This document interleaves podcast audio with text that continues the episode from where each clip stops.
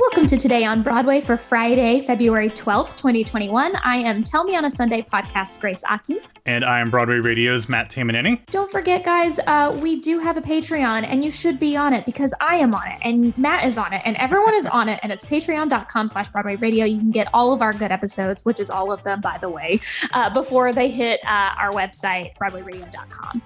So I knew I had this show coming up with Matt today, and in preparation for that, of course, I did all the Broadway news stuff that we're supposed to prepare for, but I did some extra homework because I'm an overachiever as far as like classwork. I never did homework. I never read the books. I watched the movies, and I watched The Masked Dancer last night because I know how important it is to you. It is very important to me. I as I said, I'm a bigger fan of The Masked Singer, but this is a good placeholder until The Masked Singer comes back in March. So, but I appreciate the effort. That means a lot to me. I mean, I know all it meant is that you watched an hour of television that came on before a show that you were already going to watch anyway, but I appreciate the effort. It means a lot to me. What did you think? So here's the thing. I didn't realize that there were so many celebrity judges.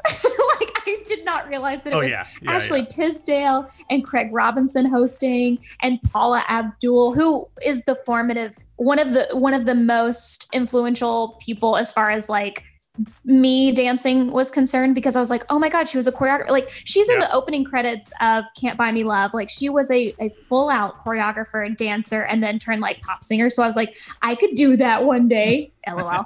But yeah, so I look up to her very much, and I'm so glad that she is on the panel, as well as like Dr. Ken Young, which I was like, what is he doing here? But he provides so much color commentary. It's really good. I had a good time, and we got to see the reveal of the zebra. Yes. No, so we won't do the spoilers, but right. But just because I've unfollowed people who have spoiled The Masked Singer before I had a chance to watch it. But the final three contestants that are in the finals next week, it's a 2-hour finale, Cotton Candy, the Tulip, and the Sloth, I think are by far the best three dancers of the entire season. I've got some guesses on who those people are, but I'm all over the place. Like, it's so hard with dancer because, and I've talked about this with Oliver Roth, our friend here at Broadway Radio, because he's a big fan of the entire series. With singer, the singing is the biggest clue you get, you know, because like you can be like, okay, I know that voice. It's not the same with dancing.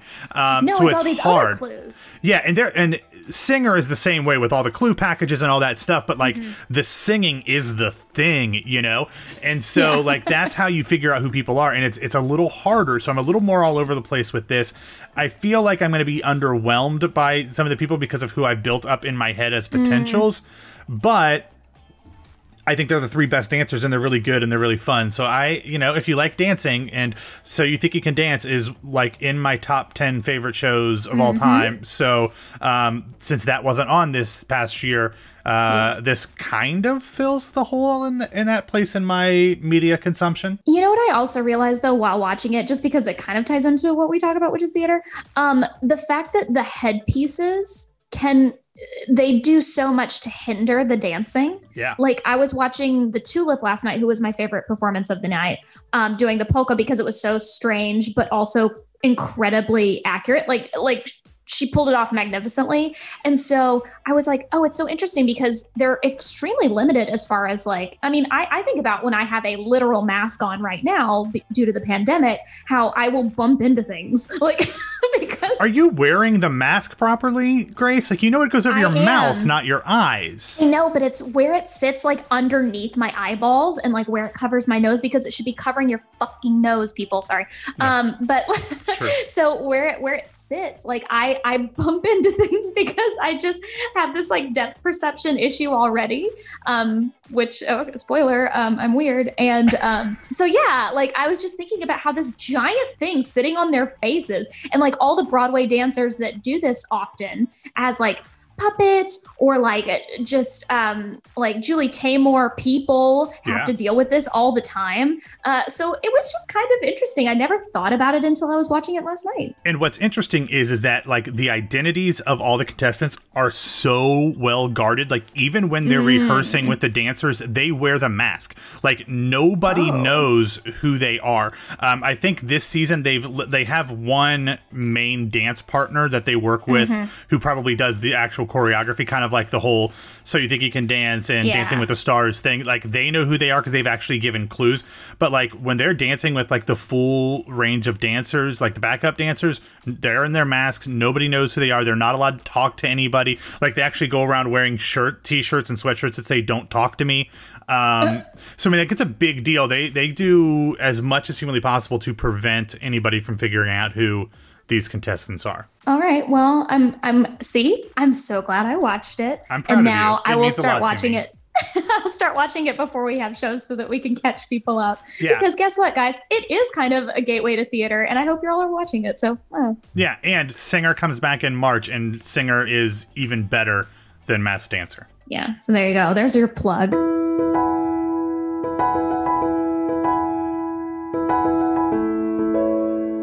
But before we get into the news of the day, we're going to take a moment to talk about our sponsor, ExpressVPN. So I like streaming TV shows like The Masked Dancer, like The Sopranos, which is what I watch pretty much nonstop. And I have no other option for entertainment these days. That's just how it goes, folks. Like we can't go to live shows.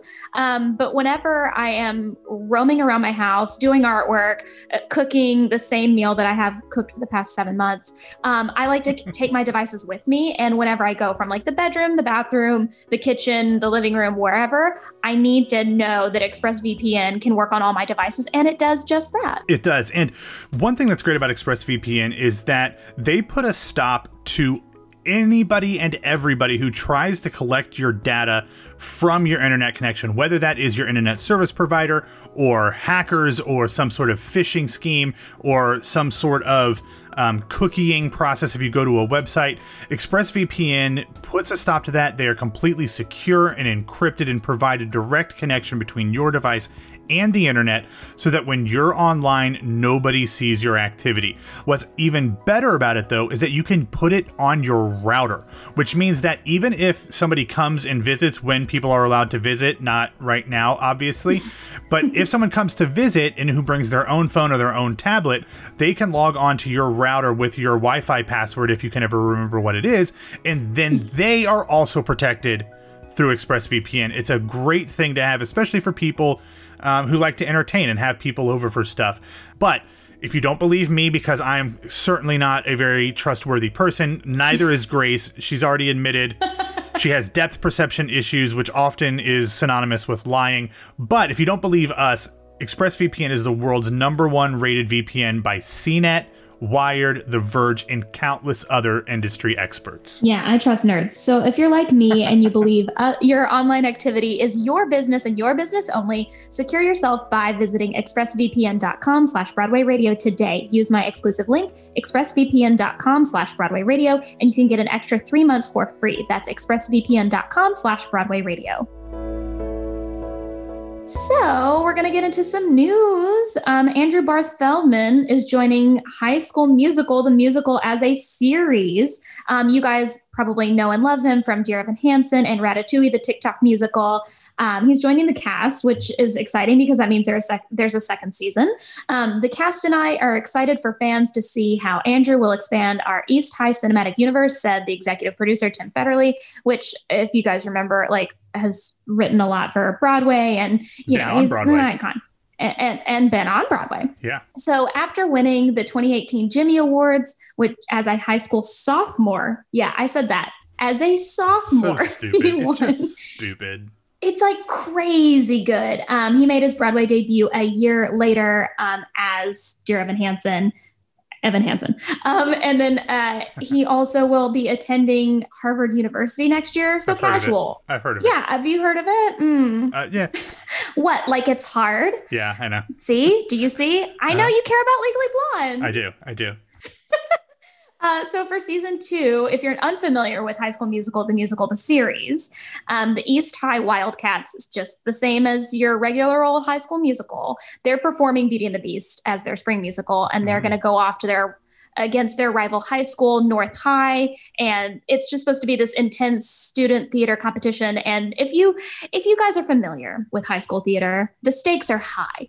And that is no different. As far as High School Musical, the series. It's currently on Disney Plus, the first season. You guys should watch it. Andrew Barth Feldman will be playing a French exchange student, Antoine. I have a feeling what role he is going to be cast, typed into, pigeonholed into playing in Beauty and the Beast. So very excited to see that. I haven't watched season one. I've never seen a High School Musical movie. What? I'm old. You forget this, Grace. Yes. No, Matt. Yes. What are you saying right now? I'm saying... You've never seen it? No, I am old. I know I... But you like Legally Blonde. You've never seen High School Musical? Yes, very different things. Legally Blonde, the musical, is one of the most underappreciated theatrical pieces in the history of the performed word. And I will not hear any arguments. But, I don't even know what... Alexa, when did High School Musical come out? I think it was 2005. The film High School Musical was released about 15 years ago on January 20th, 2006. Oh, shoot. I was so close. 2006. I just realized that at that point, I was 24 years old. I was not watching... Disney Channel. So, but I love and appreciate all the people who are... involved with High School Musical, the series, whether it's Tim Federle or, I can't remember her name, who's the lead, who's the teacher. She was in Something Rotten. She's great and funny. She has the Skanktastic. Heidi? No. The other woman, main woman, John Ciriani's love interest in it. But anyway, it doesn't matter. Well, Olivia Rodrigo also stars in the High School Musical, the musical series, and she just had this breakout hit, Driver's License, which if you're not playing that on loop, you are not a youth, and I understand your struggles. But I'm just saying that next week's episode of Today on Broadway is going to be a one-woman show entitled Grace Aki Does High School Musical for Matt. And you guys need to tune in. We'll put it on Patreon. That's a good way to get people to do At my Venmo. Yeah, exactly. Tickets are free. Yeah, and I will say, just as a plug of a friend of mine, my friend Kira Kennedy does an amazing cover of Driver's License. Go check it out on her Instagram page. Oh, very nice. I'm sure it's really good. I've heard her other stuff. She's fantastic. So yeah, we'll have to tune in. So next up, the Broadway Advocacy Coalition has announced a roster of panelists for part one of its next BWAY for BLM, which is Broadway for Black Lives Matter Forum, called What Now? With Janine Tessery, Rachel Chavkin, Kate Schindel, and Warren Adams from Black Theater Coalition, Brandon Michael Nace from Broadway for Racial Justice, and Destiny Ray from Bold. The event will be moderated by Amber Iman, who I don't know if you guys saw shuffle along, but she was really important. And I was really obsessed with her in that show, but also what she's doing with Broadway Advocacy Coalition is amazing. So along with Richard Gray, it's going to be held Monday, February 15th at 6 p.m. Eastern Standard Time. I will be signing up. I don't know if Matt will be signing up. I hope he is, but it's going to be excellent. If you guys didn't already tune into their other forums, highly recommend. Part one of the What Now Forum asks us all to examine our commitments to supporting Black, Indigenous people of color's leadership in the theater industry as we prepare to reopen and begin a new year. In what ways are we implementing the promises that we made last year to fighting racial injustice? So here at Broadway Radio, we highly encourage you to join BAC or Broadway Advocacy Coalition as they gather for an open dialogue with industry leaders on the work that's brought them here and the work ahead. Please stay engaged in the fight for change, and we'll also be putting that in our social medias as well.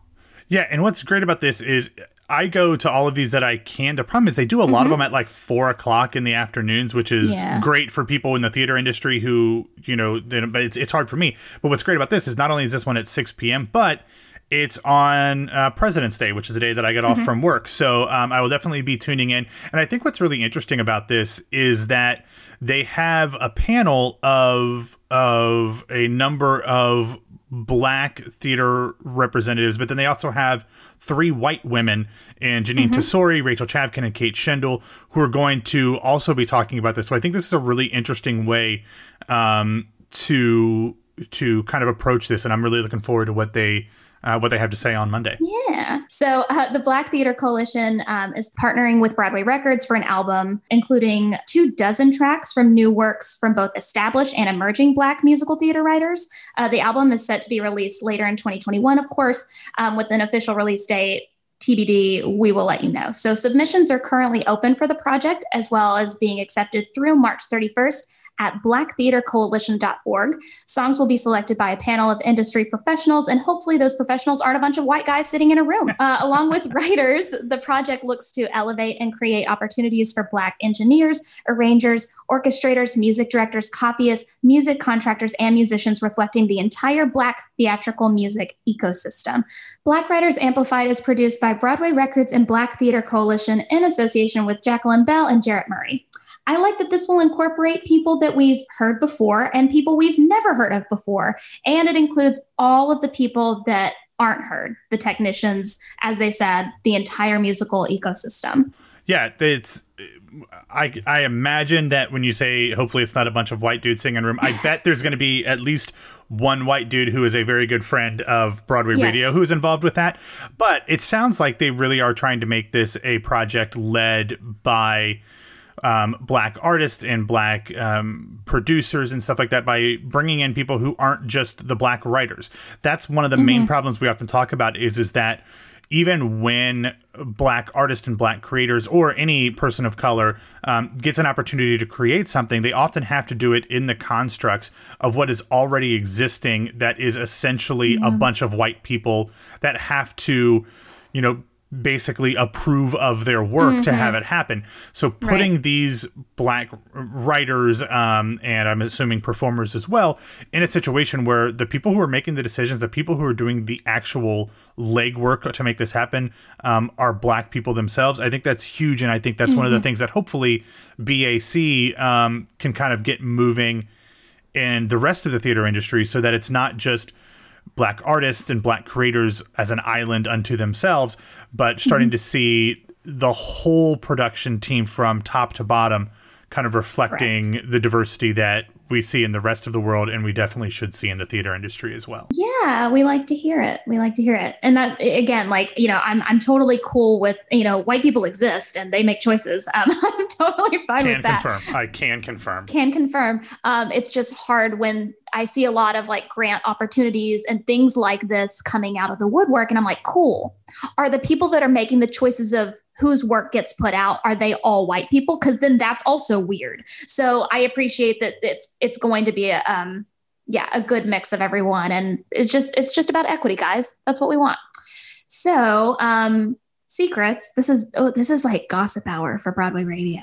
This is gossip. It's not gossip. It's like confirmed gossip. Yeah. So Chapman's Dodge College hosted a masterclass last night, which featured Lena Waithe as a guest speaker. And during the class, Waithe revealed secret, that she has a theater project in the works with Debbie Allen covered. Yeah, I know. I was like, oh, shoot. It covers everything from like the writing process to the importance of networking and authenticity and storytelling to race in the entertainment industry. So if we can find that masterclass, we will link it to you. So here's what Waithe said. I'm going to try my hand in theater because Debbie Allen is pulling me in. So that's a whole new way of writing for me. Book writing for the stage, all of it is a constant state of procrastination meets productivity. And what's that? Can confirm that's true. Yeah. So wait, hold on. Hold on, Grace. Yeah. I want to break this down. I want to do a little like detective work on this. Yeah. She's saying book writing, which is different than like script writing. And Debbie Allen is involved. So it sounds like she's writing a musical, right? Musical. Exactly. That's what I was like. I wonder if Matt's going to say this, because I thought the same thing. Book writing for the stage is so much different than I'm writing a script for her. Right. So Lena Waithe is the first Black woman to win the Primetime Emmy Award for Outstanding Writing for a Comedy Series for Aziz Ansari's Netflix series, Master of None, which if you've never watched the show, you can literally just watch the Thanksgiving episode that she wrote and go, that's an incredible piece. And she also produced produced and wrote Queen and Slim, which I don't know if you guys saw. Very good movie. It's so good. Yeah. And is regarded in Time Magazine's 100 most influential people. So this is going to be big. She's never done this. As for Debbie Allen, she most recently shared a dance project on Netflix. I know if you don't, I know you know who Debbie Allen is, but I'm just going to say this because this is what it was important to me. She just did Dance Dreams, a hot chocolate nutcracker, which featured my friend Kylie Jefferson just saying. So she's obviously an iconic choreographer. Lena Waithe is an iconic writer. Does this mean we're getting a musical? I think it means we're getting a musical. What type of musical? Or, I mean, maybe it's not like a traditional musical where there's like a composer, but maybe it's she's writing a book that will include Debbie Allen choreographing dance pieces kind of like as the songs, but not necessarily original songs. I don't know what it is, but I am here for it. Between this and then Amber Ruffin yesterday, like you and Ashley talked about, joining the Some Like It Hot team, like I'm all for this infusion of Black, smart comedy writers from the TV and movie world coming to Broadway. They're amazing people. They're booking work left and right. They're going to be fine. I just hope that this opens the door for even more writers that are coming up. You know what I mean? Like, that's just how it's going to go. So in feel-good recommendations for the day, Renee Elise Goldsberry and Grammy-winning singer-songwriter Brandy Carlisle have recorded a cover of I Put a Spell on You for the soundtrack of the documentary / drama, The Social Dilemma. Now, I don't know if you had an opportunity to watch it last year, Matt, on Netflix, but everybody was taken aback by this Netflix show. Did you watch it? Hell no. Look, I will tell you this. Okay, so everybody, and I know this is a documentary, so it's not exactly the same, but everybody loves Black Mirror.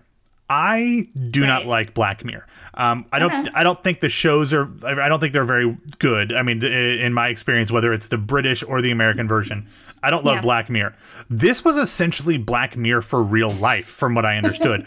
It's also stuff like that, like I've been working, you know, for websites now for 7-8 years. Totally. Like I'm aware of the crappiness that happens online, especially in social media. So I did not watch it. I would not be surprised if I end up having to watch it for my full-time day job, if we cover it at some point. I don't know that we will. It's not exactly true crime, but it's kind of. But I flew away from that thing as fast as I could because I was like, I do not need to watch that stuff and let it mess with my head. No, like I watched it with my parents and I was like, yeah, I know this. Like, I'm not trying to be like, yeah, I already knew this, guys. Like, I'm not that person that watches a documentary being like, oh, you all have been fooled. I knew the whole time. Oh, like, me. No. That's me. Okay. But as a person that works in social media, yes, I know this. Like, I know a lot of this stuff. So it's always funny when people are like having these revelations that, you know, your phones are listening to you and all this stuff. And I'm like, yo, how do you think that they're sending you ads for the thing you talked about? You didn't Google it. You talked about it. Duh, they're going to send you an ad. So it's just kind of, but you know, the more I got into it, I was like, oh, I didn't know that. But I just like that we're going to hear Renee Elise Goldsberry's voice on anything. So I'm going to listen to the song is my point. Yeah. So of course, remember, you can go to expressvpn.com/Broadway Radio to get an extra 3 months of ExpressVPN for free. And as usual, you must go to our Patreon, www.patreon.com/Broadway Radio and BroadwayRadio.com. Follow us on Instagram and Twitter @Broadway Radio. You can get lots of exclusive breaking news that is either true or false. Who's to say? I will let you know if it's not real, like I did today. But thank you, of course, for listening to Today on Broadway. Follow us on all the social medias. You can follow me on Twitter @GraceAkichan and on Instagram @GraceYaki. Don't worry, Matt, I am remedying all of it so that it makes sense. Nice. But Matt, where can people find you? They can find me on Twitter and Instagram @BWWMatt. Great. All right. Thanks so much, guys. Have a great weekend and we will talk to you soon. Bye-bye.